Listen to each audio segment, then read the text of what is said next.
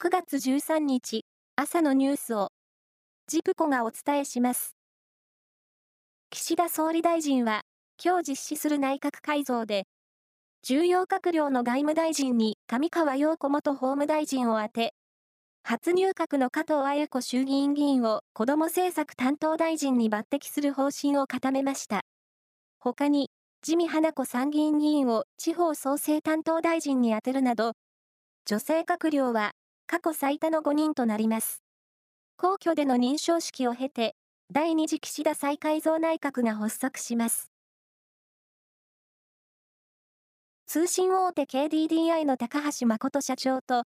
楽天モバイルの三木谷博会長は、NTT 法の見直しを議論する総務省の有識者会合に出席し、NTT 法の廃止による完全民営化は、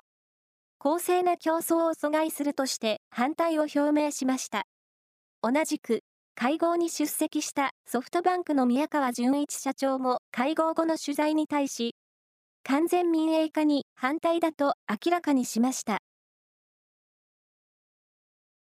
将棋の王座戦五番勝負の第2局は神戸市で指され、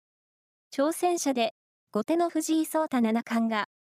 永瀬拓也王座を破ってシリーズ初勝利を挙げ、対戦成績を1勝1敗のタイに戻しました。サッカーの国際親善試合、キリンチャレンジカップがベルギーで行われ、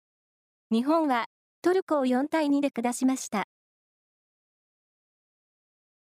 大相撲秋場所は、昨日、3日目の取り組みが行われ、新大関の豊昇龍は小結翔猿に送り出され、黒星先行となる2敗目を喫しました。角番の大関2人は、霧島が北勝富士に寄り切られて初黒星となった一方、貴景勝は明生を突き落として2勝目を挙げました。北勝富士は初日から大関3人を破って3連勝とし、これで3役以上の勝ちっぱなしはいなくなりました。プロ野球は昨日、6試合が行われ、セリーグは中日が DNA を3対1で下しました。中日は0対0の6回、石川昂弥のツーランホームランで均衡を破りました。阪神は巨人に1対0で勝って9連勝で、クライマックスシリーズ進出が決定。また、ヤクルトが広島に2対1で勝ったため、阪神の優勝へのマジックナンバーは3となりました。パリーグは、オリックスが日本ハムを8対1で破り、3連勝でマジックナンバーを9としました。ロッテは楽天に5対3で勝ち、連敗を4でストップ。ソフトバンクは西武に延長戦の末、8対4で勝ちました。